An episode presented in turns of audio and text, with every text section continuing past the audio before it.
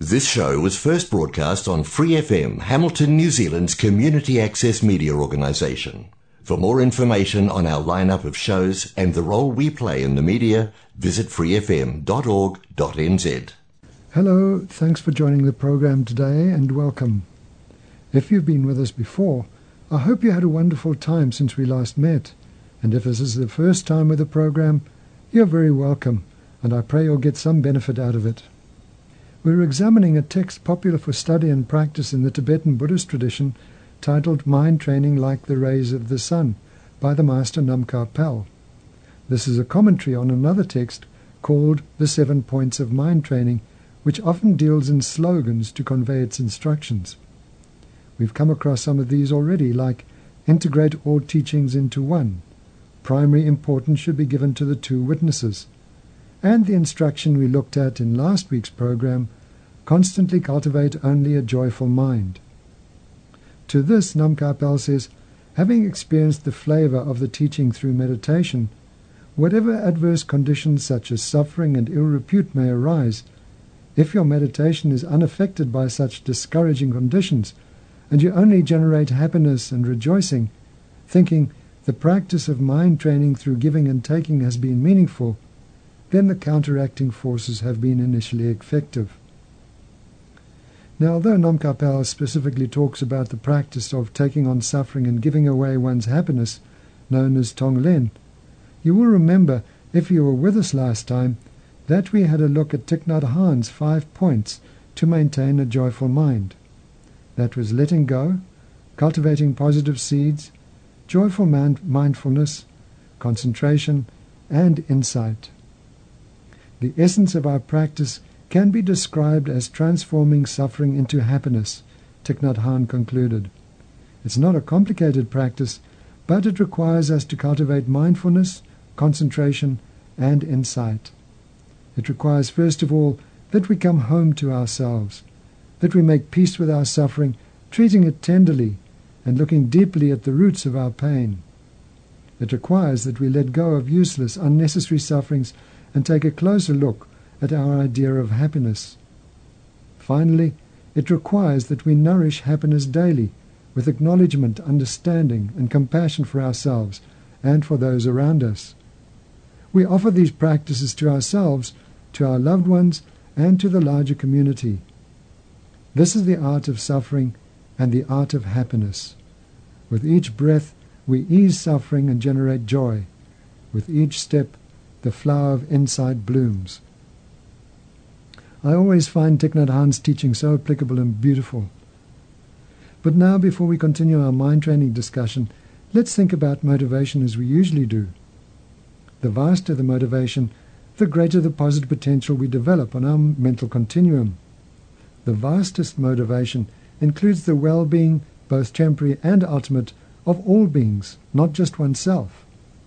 So, to get the most out of this program, let's set a motivation to benefit all beings, even if there's only two of us, you and me, participating in the discussion. This program may just be a cause for you, me, or both of us to become enlightened as a Buddha, and then, even if it's not much benefit now, it will be an indirect cause for all our disciples to also become enlightened, and then they're all their disciples, and so on. So even if there's just two of us, or even one, on the program today, it may become a seed that benefits countless beings. Let's hope so, as we set just that motivation. May this half-hour program become the cause for me to become enlightened, and through me, infinite numbers of other beings as well.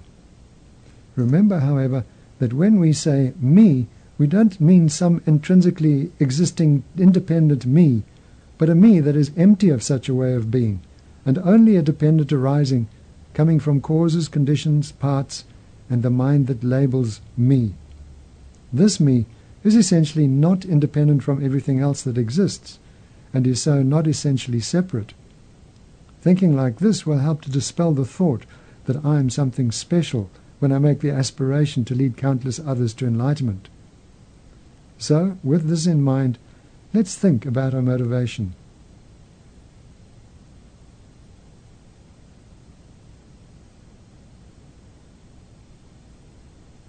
Thank you. Now continuing with the mind training text and the slogan, Constantly Cultivate a Joyful Mind, in amongst the teachings of Chögyam Trungpa is a book titled Training the Mind and Cultivating Loving Kindness, which is precisely on the mind training slogans. When he comes to this particular slogan, which he parses as Always Maintain Only a Joyful Mind, he writes, "The point of this slogan is continuously to maintain joyful satisfaction. That means that every mishap is good, because it is encouragement for you to practice the Dharma. Other people's mishaps are good also. You should share them and bring them into yourself as the continuity of their practice or discipline. So you should include that also. It's very nice to feel that way, actually. For myself, there is a sense of actual joy. You feel so good and so high. I suppose I was converted into Buddhism. Although I was not sticking bumper stickers on my car saying, 'Jesus saved me,' I was doing that mentally. Mentally, I was putting bumper stickers saying, 'I'm glad that my ego has been converted into Buddhism and that I've been accepted and realized as a Buddhist citizen, a compassionate person.' I used to feel extraordinarily good and rewarded. Where that came from was no question. I felt so strong and strengthened by the whole thing. In fact, I began to feel that if I didn't have that kind of encouragement in myself, I would have a lot of difficulty studying the Vajrayana. I felt so grateful, so good. So this slogan means to maintain a sense of satisfaction and joyfulness in spite of the little problems and hassles in one's life. This slogan is connected to the previous one. Now that's the one that is translated in the Namkha Pel text as primary importance should be given to the two witnesses, but which according to Chögyam Trungpa is, of the two witnesses, hold the principal one. Chögyam Trungpa continues, "If you've been raised in the Jude- Judeo-Christian tradition of discipline, the idea of watching yourself is based purely on guilt. But in this case, it is not that way. We do not have any logic that acknowledges, understands, or presents a concept like original sin. From our point of view, you're not basically condemned. Your naughtiness is not necessarily regarded as your problem, although it is witnessed, obviously. You're not fundamentally condemned. Your temporary naughtinesses are regarded as coming from temporary problems only. Therefore, to follow up on that, the slogan says, 'Always maintain a joyful mind.' It is a joyful mind because you do not have to be startled by any situation of wretchedness, or for that matter, sudden upliftedness. Instead, you can maintain a sense of cheerfulness all along. To start with, you maintain a sense of cheerfulness because you're on the path. You're actually doing something about yourself. While most sentient beings have no idea what should be done with themselves, at least you have some lead on it, which is fantastic. If you step out into Brooklyn or the black hole of Calcutta, you will realize that what we are trying to do with ourselves is incredible. Generally, nobody has the first idea about anything like this at all. It's incredible, fantastic. You should be tremendously excited and feel wonderful that somebody even thought of such an idea. There's a sense of joy from that point of view, a sense of celebration, which you can refer to whenever you feel depressed, whenever you feel that you do not have enough in the environment to cheer you up, or whenever you feel that you do not have the kind of feedback you need in order to practice. The idea is that whether it's a rainy day, a stormy day, a sunny day, a very hot day or a very cold day, whether you're hungry, thirsty, very full or very sick, you can maintain a sense of cheerfulness. I don't think I have to explain that too much. There's a sense of basic cheerfulness that allows you to wake yourself up. That joy seems to be the beginning of compassion. We could say that this slogan is based on how to go about maintaining your awareness of the practice of Mahayana, literally and fully. You might feel uptight about somebody's terrible job, that his or her particular nastiness has been transferred onto you and screwed up the whole environment. But in this case, you don't blame such a person, you blame yourself. And blaming yourself is a delightful thing to do. You begin to take a very cheerful attitude towards the whole thing. So you are transcending oy vey getting out of Brooklyn, metaphorically speaking. Now, you could do that. It is possible to do that. Now, for those of you who don't know, Oy vey is short for Oy vey is mir, which is Yiddish for woe is me. So Chögyam Trungpa is saying that by taking on the suffering and blaming yourself, you are transcending the whole woe is me mind and actually generating a happy attitude.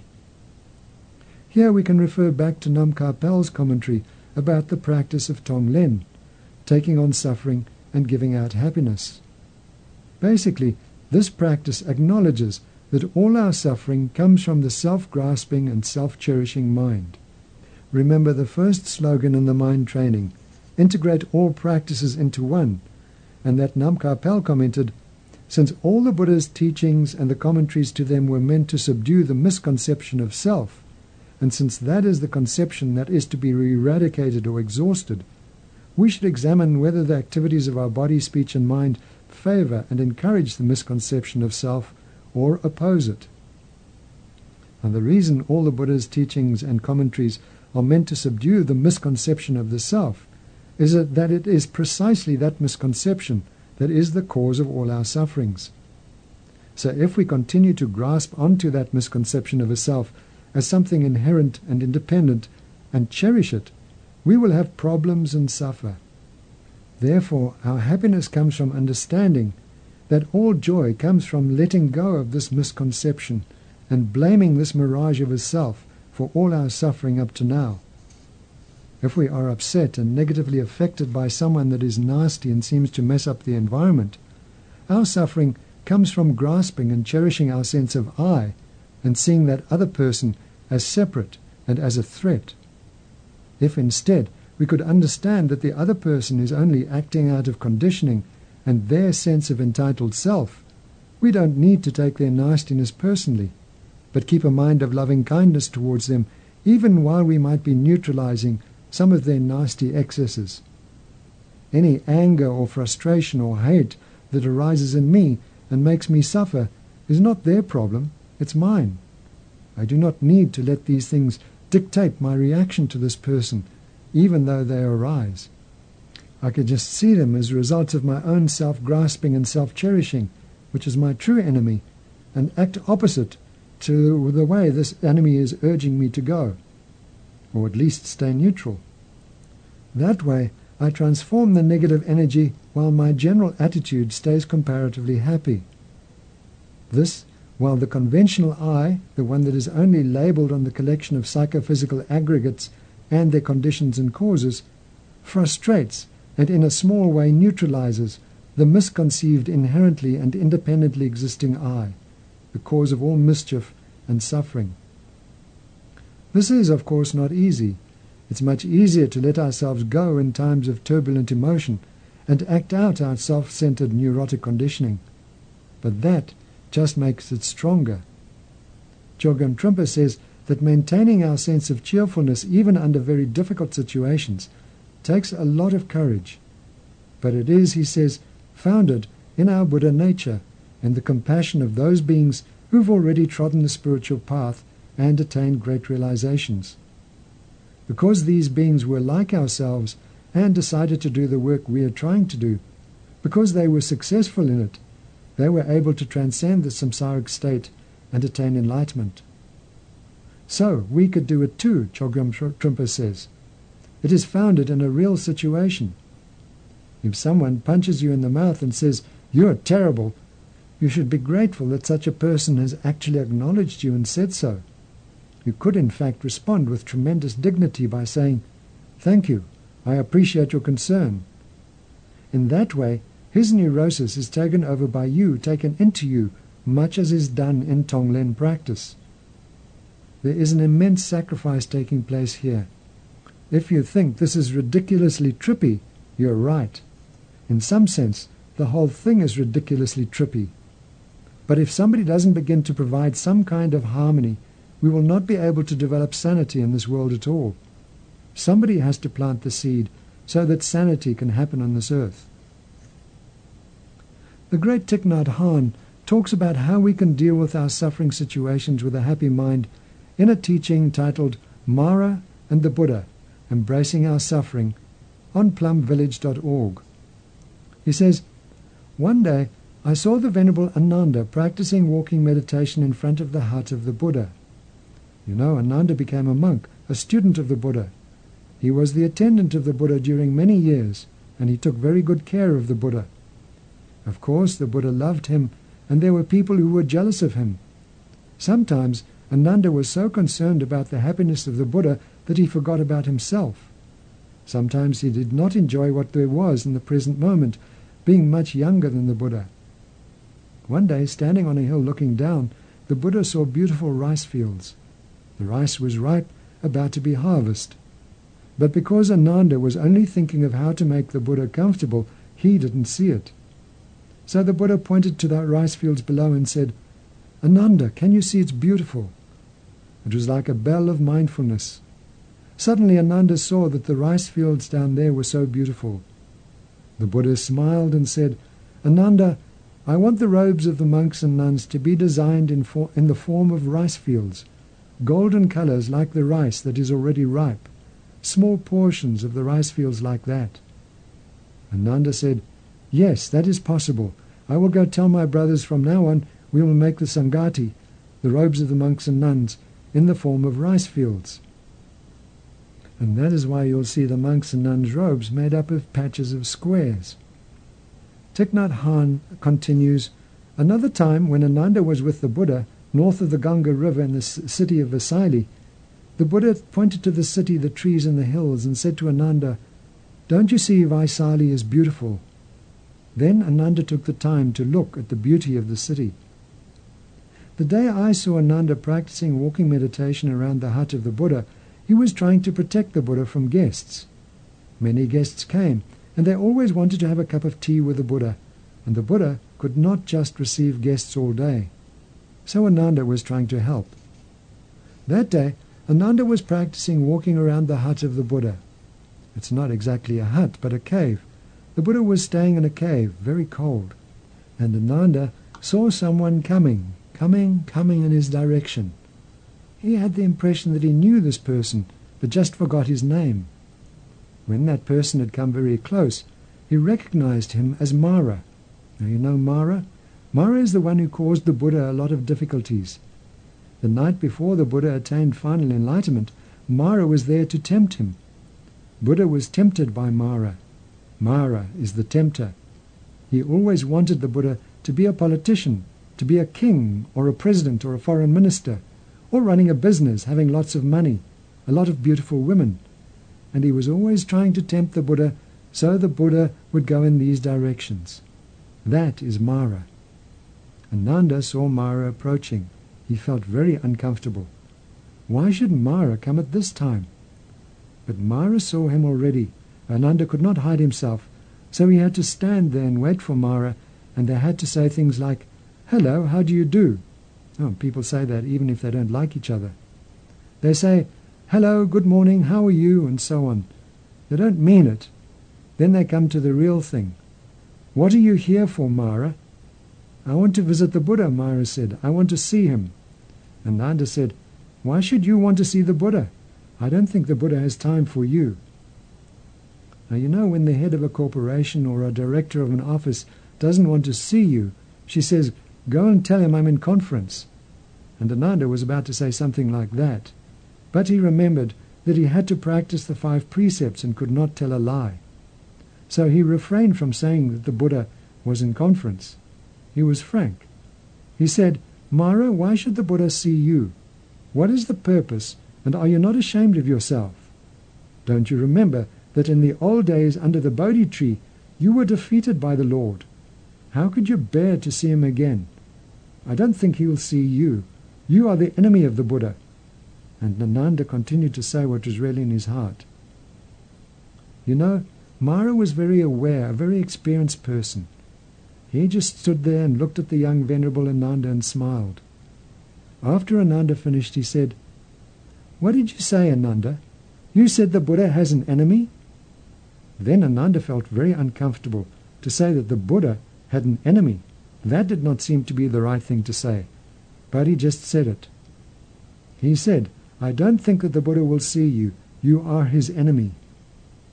So if you're not very concentrated, very deep, very mindful, you may see things like that against yourself, against what you know and what you practice. When Mara heard Ananda say that he is the enemy of the Buddha, he burst out laughing and laughing and laughing, and that made Ananda very uncomfortable. What? You're telling me that the Buddha also has enemies? So finally Ananda was defeated, completely defeated. He had to go in and announce the visit of Mara, hoping that the Lord would say, "Oh, I have no time for him, I need to continue sitting." But to his surprise, the Buddha smiled beautifully and said, "Mara, wonderful, ask him to come in." That surprised Ananda. And remember, Ananda was young with not a lot of experience. All of us are Ananda, you know. So Ananda had to go out again and bow to Mara and ask him to come in, because the Lord wanted Mara to be his guest. The Buddha stood up, and guess what? The Buddha did hugging meditation with Mara. Ananda did not understand. The Buddha invited Mara to sit in the best place in the cave, a stone bench. And he turned to his beloved disciple and said, "Ananda, please make tea for us." Now you might guess that Ananda was not entirely happy. Making tea for the Buddha, yes, he could do that a thousand times a day. But making tea for Mara was not a very pleasant idea.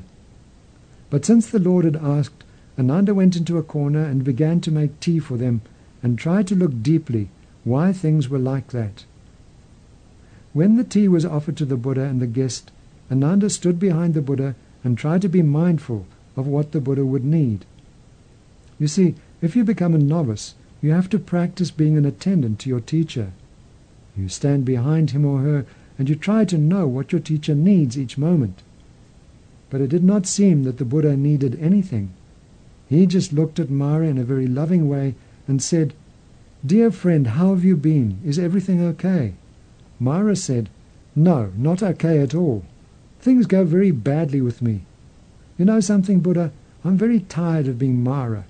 Now I want to be someone else like you. You are kind. Wherever you go, you are welcome. You are bowed to with lotus flowers, and you have many monks and nuns with very lovely faces following you. You are offered bananas and oranges and kiwis and all kinds of fruits. As a Mara, I have to wear the appearance of a Mara. Everywhere I go, I have to speak in a very tricky language. I have to show that I'm really Mara. I have to use many tricks. I have to use the language of Mara. I have to have an army of wicked little Maras, and if I breathe in and breathe out, every time I breathe out, I have to show that smoke is coming from my nose. But I don't mind very much all these things. What I mind most is that my disciples, the little Maras, are beginning to talk about transformation and healing. They're beginning to talk about liberation, Buddhahood. That's one thing I cannot bear. So I've come to propose to you that we exchange roles. You be a Mara, and I'll be a Buddha." When the Venerable Ananda heard that, he was very scared. Oh, his heart was about to stop. What if his teacher accepted the cha- exchange of roles? He would be the attendant of a Mara. So he was hoping that the Buddha would refuse the proposal. Then the Buddha looked at Mara very calmly, smiling to him, and asked this question, "Mara, do you think it's a lot of fun being a Buddha? People don't understand me. They misunderstand me and put a lot into my mouth that I never said. They've built temples where they put statues of me in copper, in plaster, sometimes in emerald and gold, and they attract a lot of people who offer them bananas, oranges, citrus, and a lot of things. Sometimes they carry me on the street in a procession, and I was sitting on a cart decorated with flowers, doing like this, like a drunk person. I don't like being a Buddha like that. So you know, in the name of the Buddha, in my name, they've done a lot of things that are very harmful to the Dharma. You should know that being a Buddha is also very difficult. If you want to be a teacher, and if you want people to practice the Dharma correctly, that is not an easy job. I don't think that you would enjoy being the Buddha. The best thing is for each of us to stay in his or own position and try to improve the situation and enjoy what we're doing." Then the Buddha, in order to summarize all that he just said, read to Mara a verse, a gatha. But the gatha is a little bit too long. I don't remember. The essence of the gatha is just what I've said in the former part of the story. Now, if you were there with Ananda, and if you were very mindful, you would have had the feeling that Buddha and Mara were a couple of friends who need each other, like day and night, like flowers and garbage. This is a very deep teaching of Buddhism, and I trust that the children will understand very deep. You may compare Buddha with the flowers, very fresh, very beautiful. And you may compare Mara with the garbage. It doesn't smell good. There are a lot of flies who like to come to the garbage. It's not pleasant to touch, to hold in your hand, to smell the garbage. Yet, all flowers become garbage. That is the meaning of impermanence. All flowers have to become garbage. If you practice Buddhist meditation, you find out about very interesting things, like about the garbage. Although garbage stinks, although garbage is not pleasant to hold in your hand, if you know how to take care of the garbage, you will transform it back into flowers. You know, gardeners don't throw away garbage. They preserve the garbage and take care of the garbage, and in just a few months, the garbage becomes compost. They can use that compost to grow lettuce, tomatoes, and flowers. We have to say that organic gardeners are capable of seeing flowers in garbage, seeing cucumbers in garbage. That is what the Buddha described as the non-dualistic way of looking at things. If you see things like that, you will understand that the garbage is capable of becoming a flower, and the flower can become garbage. Thanks to the flowers, there is garbage, because if you keep flowers for three weeks, they become garbage, and thanks to the garbage, there will be flowers. You now have an idea of the relationship between Buddha and Mara. Mara is not very pleasant, but if you know how to help Mara, to transform Mara, Mara will become Buddha. If you don't know how to ca- take care of the Buddha, Buddha will become Mara. Flowers and garbage are of an organic nature, because both flowers and garbage are living realities. Buddha and Mara are also organic, and they need each other. It is thanks to the difficulties, thanks to the temptations, that the Buddha has overcome his suffering and his ignorance and become a fully enlightened being. I hope the story has given you as much understanding and delight as it has given me. But now it's time to go. Thanks so much for joining the program today, and I hope you'll do so again next week. Before we leave, please dedicate any positive potential we've accumulated today to gaining enlightenment for the sake of all beings. Thank you, and goodbye.